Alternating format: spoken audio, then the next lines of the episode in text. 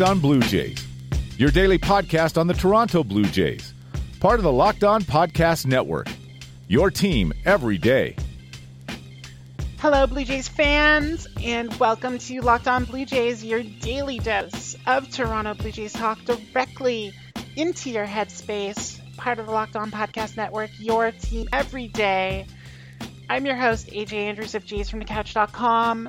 This is the second episode that we are recording during the Blue Jays opening game against the Dodgers.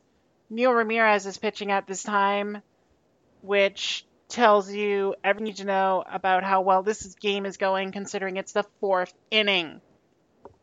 Thanks, Sean Reid-Foley. We'll be talking about you tomorrow. Um, however, we have some different topics for tonight, and joining me to discuss these topics. Second podcast in a row, he's here because he is willing to be and is gracious with his time. He's Jays from the Couch.com writer, downtown Stephen Brown. Stephen, thank you for sticking with me through this game. I'm sure we both rather be sleeping through. It's creeping up on midnight. The Jays are jaying. They're doing their thing. We're doing our thing. Let's just keep it at that for now. Dude, it's it's past midnight here totally different territory. Um, uh, I'm just, I'm, I'm trying, I'm trying to pay attention, but you know, watching Neil Ramirez pitch is like Ambien. So, um, we will be talking about that in the second half of this episode, but um, some bigger, big news broke earlier tonight um, Stephen, we talked about this a little bit on the Jays from the Couch radio podcast. Uh, should be out by the time you are hearing this episode. So you get to hear me and Stephen and Sean Doyle of jaysfromthecouch.com uh, essentially talk while I'm trying to eat lunch or supper at that point because it was late and, you know, just wanted Wendy's. But some some big news for, for fans of the team of that playoff run. Um, it was announced earlier today um, by Susan Sluss, an athletics beat reporter, that the team had released Marco Estrada, um, who obviously Blue Jays fans know from his heroics in the playoffs in 2015 2016. And then former Sportsnet reporter Barry Davis apparently texted Marco. And Marco told him that he was planning on retiring because the injuries were too much. And that actually falls in line with uh, something I believe you said on the radio that Oakland kept him around long enough so he'd qualify for the maximum pension. Uh, was that right? Yeah, yeah, they did, and I thought that that was a really good gesture uh, by them. I mean, this is a guy that's had a long major league career.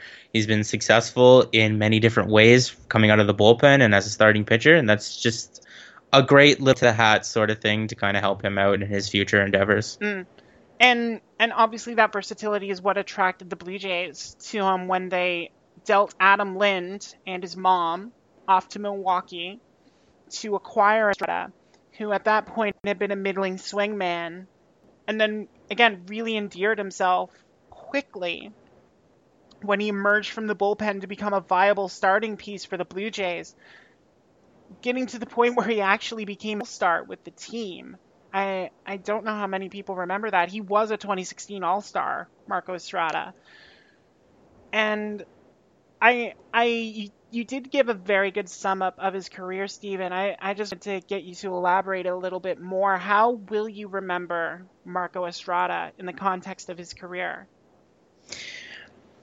I mean, this is this is a little bit corny because you know you can say this about any guy. Oh, he was just a really nice person you know, but that really was a really nice person. I mean, I think you could tell how genuine he was every time he got up in front of a microphone, how humble he was just to be there and just to celebrate things with his own teammates. I don't think he really cared about his own personal number. People around him were doing well and they were happy, and that really reflected on the mound the way that he carried himself and his demeanor and whatnot. So the one thing that I'll look back on Marco Estrada and remember is for his leadership, right?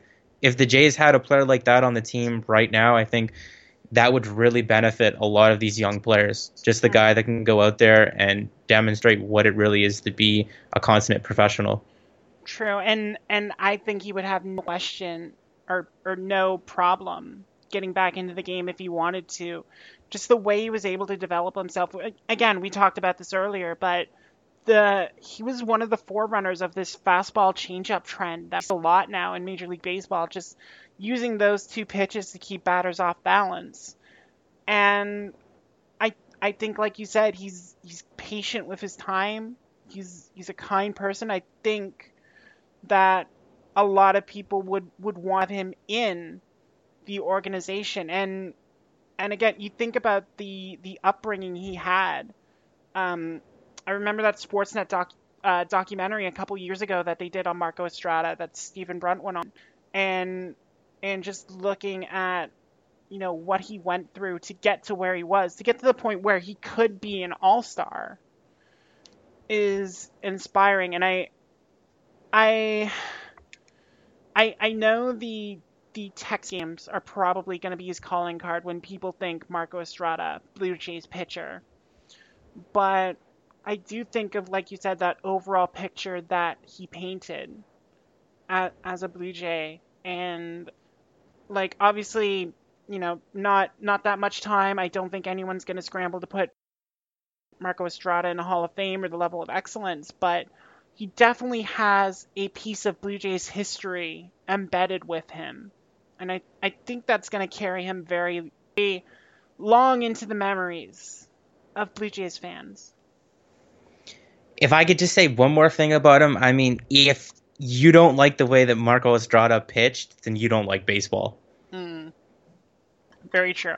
It it was it was fun just to see him just play like like where wherever he wanted to put that change up, he would put that change up and just fooled a lot of people. And the fans have been chiming in with their support, and I wanted to get to a couple of them here. Well, first, we don't really have a, fa- a fan, but friend of the show, someone we've talked to on Jays from the Couch Radio, Jays from the Couch writer. Karen will never forget his performance in the 2015 ALCS Game 5. Unreal. Sad reminder of how hard it is to do everything it takes day in and day out to stay, succeed at this game, including staying healthy. All the best in retirement, Marco. And again, like I said, I think that's the easy calling card for Marco Estrada. Shanna She at Shanna underscore She, just very boldly, in all caps, she's sad about Estrada, and she will always be sad about Estrada. Um, she actually had a thread go out earlier tonight on the news that Estrada retire was retire and I'm just trying to pull it up now. Um, but yeah, Shauna was devastated that this is how the career ended for Marco Estrada. You know, going out like this after being on the DL like that. And, you know, for a guy who had that beautiful changeup, who had the ability to just make that pitch disappear whenever he wanted, um, I, I think a lot of people did want that fairy tale end for Marco Estrada. So to have him go out with a uh, what was it, six six eighty six eighty five ERA in five Oakland this year, I don't think is how a lot of people wanted to end. But I don't think a lot of people wanted to see Jose Bautista wearing three different NL East uniforms in his final year either. I mean, in an ideal world, you want to go out like Ortiz or Jeter or Rivera, but sometimes you end up like a Pujols or a Bautista or Marco in this case. Yeah, of course he named freaking Yankees and Red Sox. Gross. Um, yeah, and uh, again, just going through here, I I did want to share the story that um, Liz at Biggles 14 shared she enjoyed watching him pitch and then seeing him shine in the playoffs in 2015-16. Liz got to talk to him at Winterfest in 2016. He was so excited to talk about the playoffs and the excitement of the crowd. Also talking to him in the corner by the left field foul pole on he did not start. Telling Liz his wife was an angel after Liz said that that she met, I believe Janelle uh, Estrada at the weekend and he was talking and laughing about going to Vegas over the All Star game to just clear his head and come back stronger. And, you know, getting his son and daughter to throw at the first pitch. Again, that kind of speaks to the upbringing he had that we mentioned and just the kind of guy that Marco Estrada was. And yeah, I, I was right. It was Janai. I believe I'm saying that right. I, I think he did very well to to just be that kind of guy on and off the field that I think a lot of people want to see their baseball players be, which is always a plus. Um, I suppose we can talk about tonight's game a little bit if you're interested in that, Steven. I mean, it's eight to two. Jo- it's eight to two Dodgers right now, but there are some positives going on in this game. A couple of nice plays made by uh, the Blue Jays. Um, a couple Well- of home runs that were hit by some interesting individuals. Well, that's a pretty good tease. We will be talking about that right after this break. But uh, just a reminder that, uh, first of all, get ready for the season with Locked On Fantasy Football. Again, Vinny Iyer, 20 years of experience in the industry. He will give you the edge you need to win your leagues and get enough money and buy a Switch like I did last year because I am that good and help put you over the top so you don't have the same stuff as everyone else. You have your sleepers, you'll be set. Subscribe to Locked On Fantasy Football on your favorite podcast provider to make sure you get the coverage that you need win your league. And speaking of coverage, Steven, I don't know um, if you know our other sponsor for today's episode, but it helps with a different kind of coverage. Well, what kind of coverage are we talking about here, AJ? Uh, the kind of coverage that you need if you want to increase your performance and get the confidence you need in the bedroom. Oh, okay. So it's it's for older gentlemen. Older gentlemen, younger gentlemen, whoever might need the services of this pill. This podcast is sponsored by BlueChew.com. That's blue like in Blue Jays, so you know that makes sense. Um, it's the first chewable pill with the same FDA-approved active ingredients as Viagra and Cialis, so you know it's going to work. You can take it anytime, day or night, even if you just had like 10 Big Macs from McDonald's and you're in the mood. It's chewable, so it's going to work twice as a pill, so you can be ready whenever an opportunity arises. I mean, I I don't know how you could do it after eating 10 Big Macs. I ate like one this week and I was like, ugh. But I don't know. I'm just me. Definitely an interesting product. Um, something that some of us struggle with. So Yeah. it's definitely something that some of us would appreciate. Well, well, not only And- that, not only that, Steven, it's prescribed online and it ships straight to your discreet package, so you don't have to go to the doctor, don't have to wait in line at the pharmacy. Don't, there's no awkwardness. You're not getting the side eye from old ladies looking at you like, "Ugh, you smell like you ate ten Big Macs." So you don't. So what you're saying? So what you're saying is their package is discreet, so that yours isn't. Exactly. and it's made in the USA. It prepares and ships directly to your door, so it's actually cheaper than a pharmacy. And right now, if you go to bluechew.com, you get your first shipment for free when you use the special promo code MLB. You just pay the $5 in shipping. So, again, that's bluechew.com, promo code MLB. Try it for free. It's a better, cheaper, faster choice, and we thank them for sponsoring the podcast. You are Locked On Blue Jays, your daily Toronto Blue Jays podcast. Part of the Locked On Podcast Network, your team every day. And back talking with downtown Stephen Brown here on the podcast. Rowdy Tellez has just entered the game as a pinch hitter against Clayton Kershaw. I'm sure this will end well. Especially with Justin Smoak on second base, he can definitely score on a single into center field. Um, Um, I, I, I, I have faith in Tellez, but I don't, I don't really know about this matchup. No. Um, uh, who was it? Kelly Wallace gif on Twitter of Manny Machado like throwing out someone on an insanely stupid pickup at shortstop just to emphasize his defensive talents because Kelly Wallace is the biggest Manny Machado stan in the world.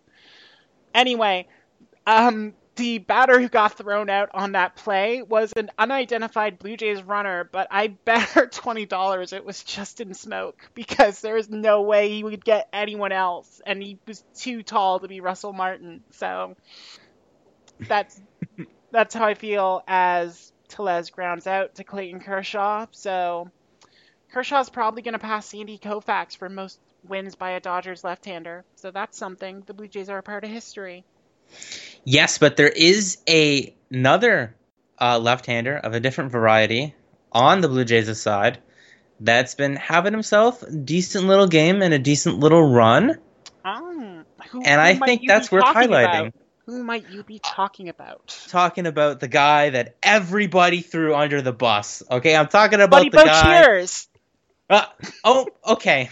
there are a couple of other guys that we have thrown under the bus with the Blue Jays, but that's that's not because we're mean people. The the Blue Jays just have a lot of players that aren't very good. Yeah. I guess I guess that's how I'll put it. Um, no, but this particular individual uh, took a fall off his left eye, I believe. Um, but he's rebounded himself, and of course, I'm talking about Derek Fisher. And in the same night that Derek Fisher hits a home run off of Clayton Kershaw, I'm just gonna grab the mic and pull it in a little bit closer. Aaron Sanchez is not pitching so well for the Houston Astros. Shock and awe. I mean, obviously, I don't wish him uh, bad luck or anything like that, but the trade is looking a little bit better tonight. Yeah, what um John Metzler, Jays beat, tweeted out that he has like a 4.86 ERA since joining Houston, and that's with the no hit innings factored in. So, I mean, congratulations on that. You no hit the Mariners. Um, as much as I hate to do this to Joe Biagini, he pitched two thirds of an inning in um, in the AAA game for Round Rock and gave up yeah it was five runs. So So he got round rocked. oh yeah. He got he he got a railroad run over him in allusion to round rock's team being called express and their logo being a locomotive. So there's some minor league knowledge for you so so yeah derek fisher has been good he's he's been hitting lefties like clayton kershaw and just torturing them, which is weird. Like you don't I mean, you don't think of that.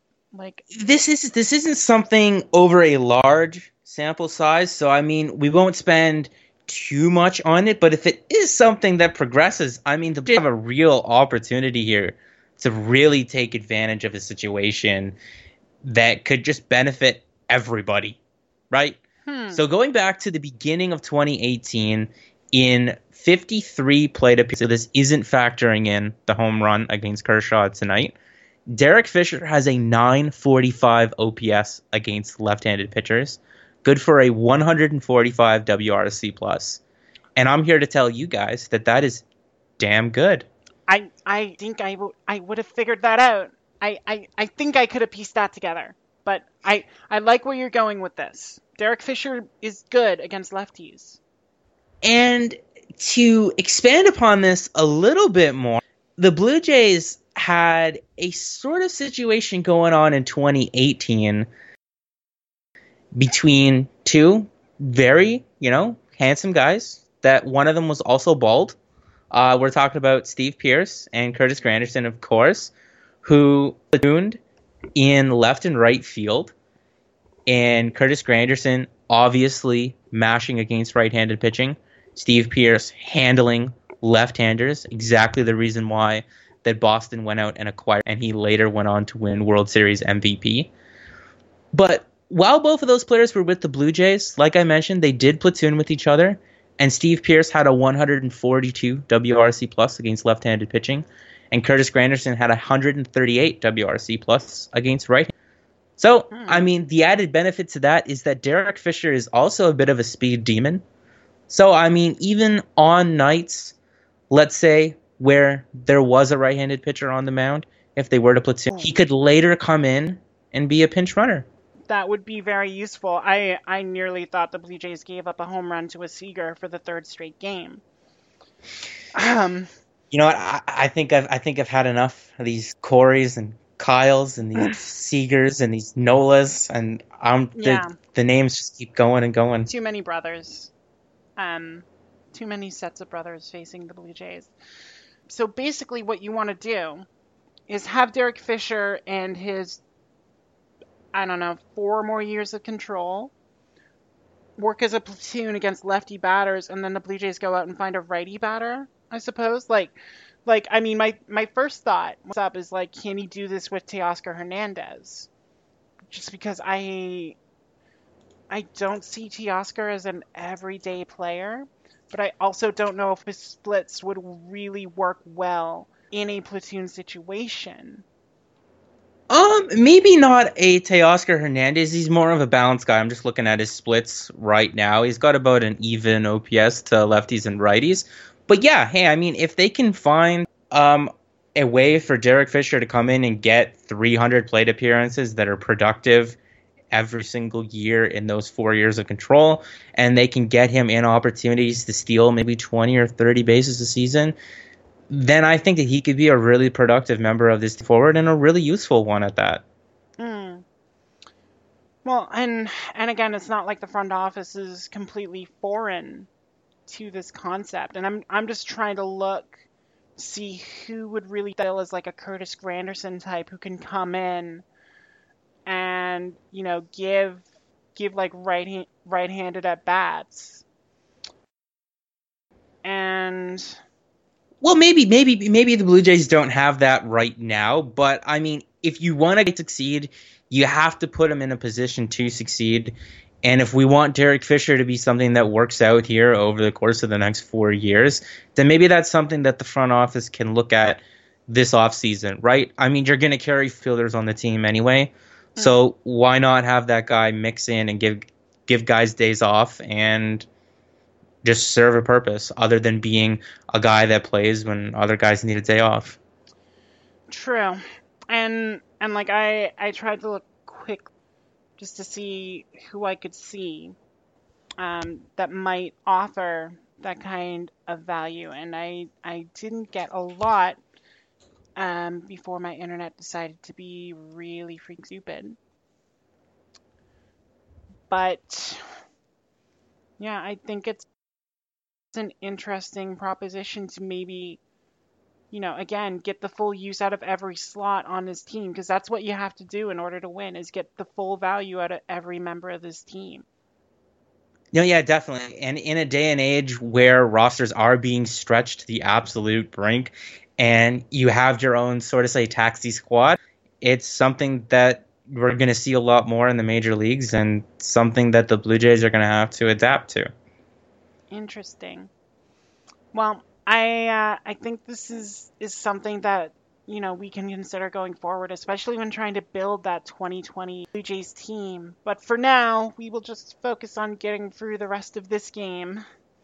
This um this game that my internet um, on the computer has decided is anymore, which I mean I I can't I can't really argue with it, but I digress. Steven, thank you for, for joining me on back to back episodes, going back to back like the Blue Jays have done 12 times this season. You pulled the trick off yourself. Celebrate by telling everyone where they can find you and shower you with praise. You can find me on Twitter at DTSB underscore 98. You can also find me on Jays from the occasionally and almost daily now you can find me on youtube talking hockey at downtown sports Yes, even though he is talking about the Leafs, which, you know, we can kind of consider hockey. Um, check him out there. Um, follow him on Twitter. You can follow me on Twitter at A underscore J underscore Andrews on there to get involved, like fans did earlier tonight talking about Marco Estrada. Um,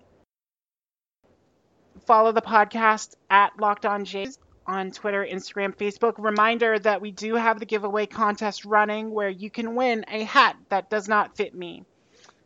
Um, so that that is still going. We will do that draw on Friday. Um, remember to retweet the original tweet to make sure you're entered. and follow both those accounts. Make sure you subscribe to the podcast on Spotify, Stitcher, Himalaya, Apple Podcasts, Google Podcasts, wherever you get podcasts. Make sure you don't miss an episode. So don't miss out on quality takes like Stephen Brown has offered to us tonight. Stephen, again, I thank you for your service. It's been great coming by. Always love talking to you, AJ. We will hopefully do it again. Maybe, maybe someday we will do it this cordially on Jays from the Couch Radio. Maybe. Maybe. No promises. exactly. See what Sean says. Anyway, for my guest, downtown Stephen Brown, for everyone at the Locked On podcast, and everyone at jaysfromthecouch.com, I'm AJ Andrews. Thank you all so much for listening to today's episode and y'all take care.